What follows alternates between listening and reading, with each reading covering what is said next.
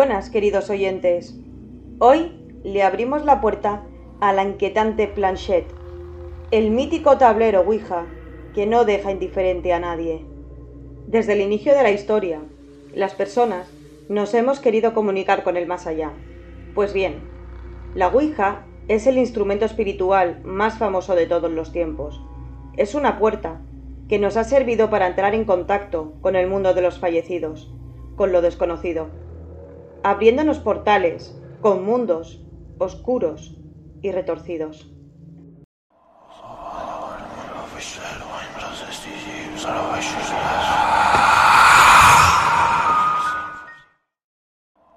Seguro que todos vosotros conocéis al enigmático tablero que se comunica con los muertos.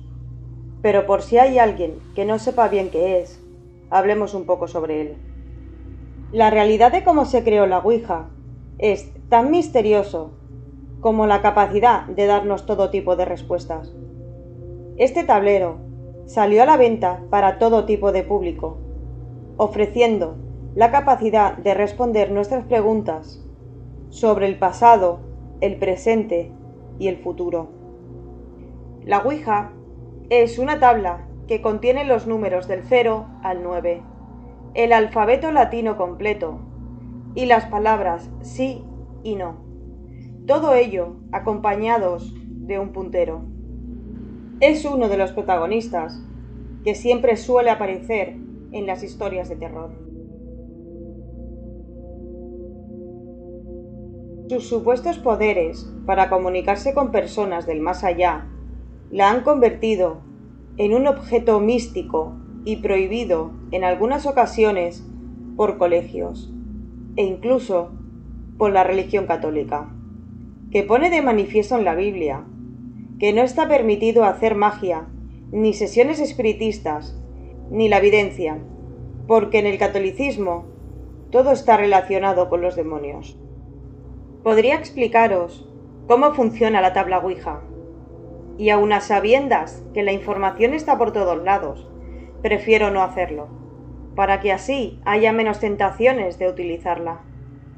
Pues bien, la Ouija apareció por primera vez en la época victoriana, ya que por ese momento no existían las vacunas y la esperanza de vida era tan solo de 40 a 45 años.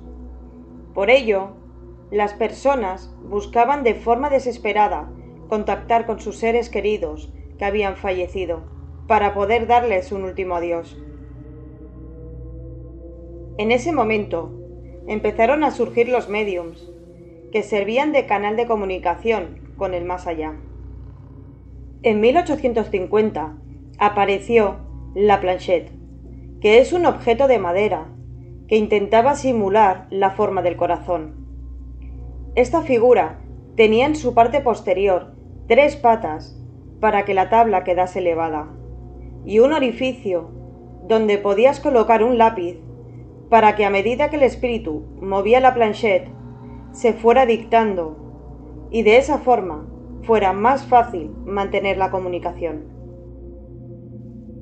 De este modo, la planchette tuvo un gran éxito en su época, llegando a muchas partes de Europa e incluso de Estados Unidos. Más adelante, la planchette empezó a comercializarse a través de los empresarios de la época, que supieron manejar el misterio de lo que hoy conocemos como Ouija, y así pudieron sacarle el máximo partido.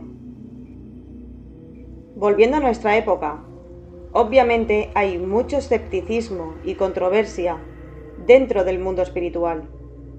Con la Ouija está por un lado el pensar que los entes o espíritus pueden mover objetos, lo que se conoce comúnmente como actividad poltergeist. Y por otro lado, está la parte de la explicación científica, que es que nosotros somos materia y energía, y al morirse nuestro cuerpo queda solamente esa energía. Por ello, la gran mayoría de las personas, tanto escépticos como creyentes, nos hemos arriesgado en algún momento a intentar mantener contacto con seres que están en otro plano espiritual. Al final, todos tenemos algo en común.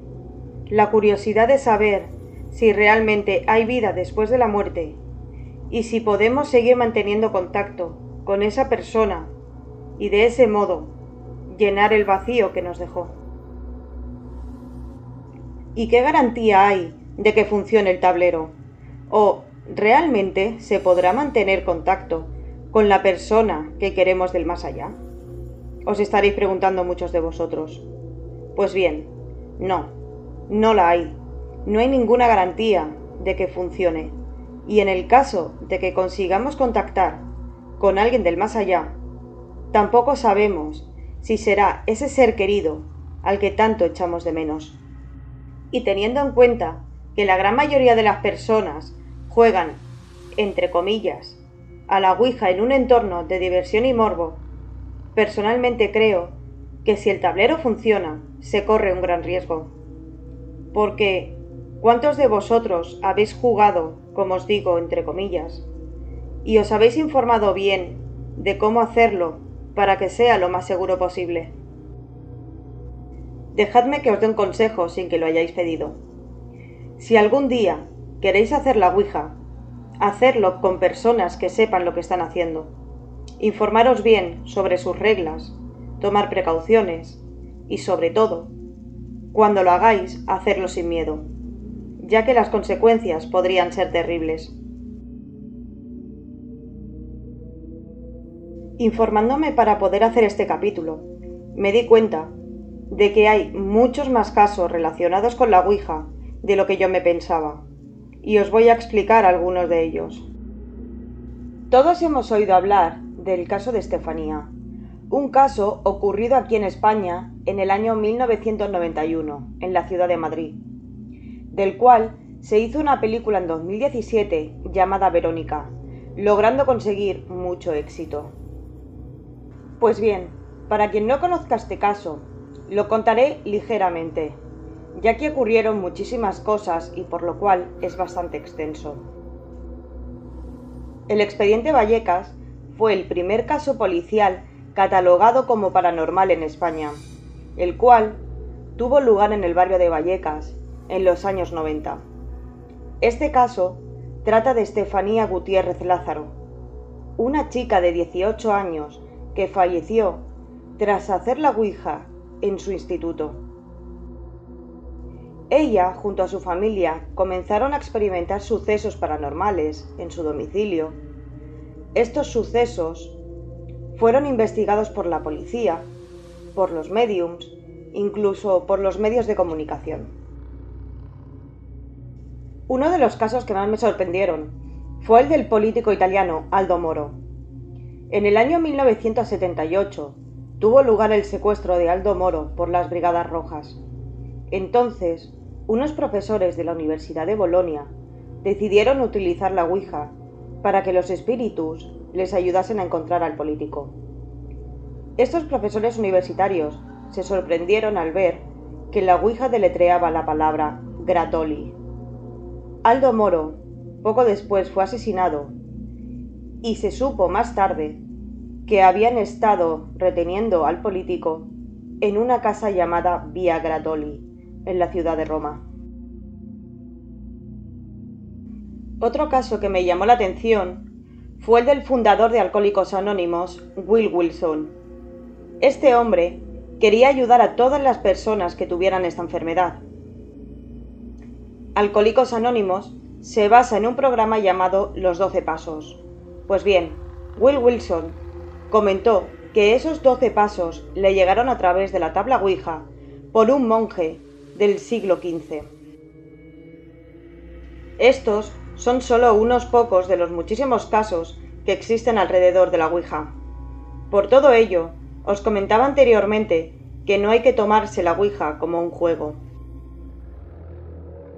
Entonces, sabiendo que no tenemos garantías de con quién vamos a lograr contactar, ¿No creéis que es más probable que consigamos que nos visite un ente maligno? Teniendo en cuenta, claro, que los expertos siempre cuentan que estos entes o demonios son los que más poder y fuerza tienen. Y sabiendo esto, yo me pregunto, ¿cuál es el interés que tiene ese ente para contactar con nosotros?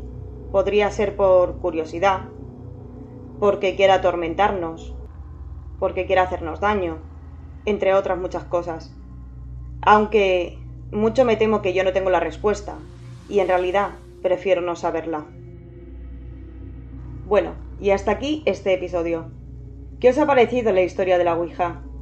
¿Conocíais algunos de estos misteriosos casos relacionados con la tabla Ouija?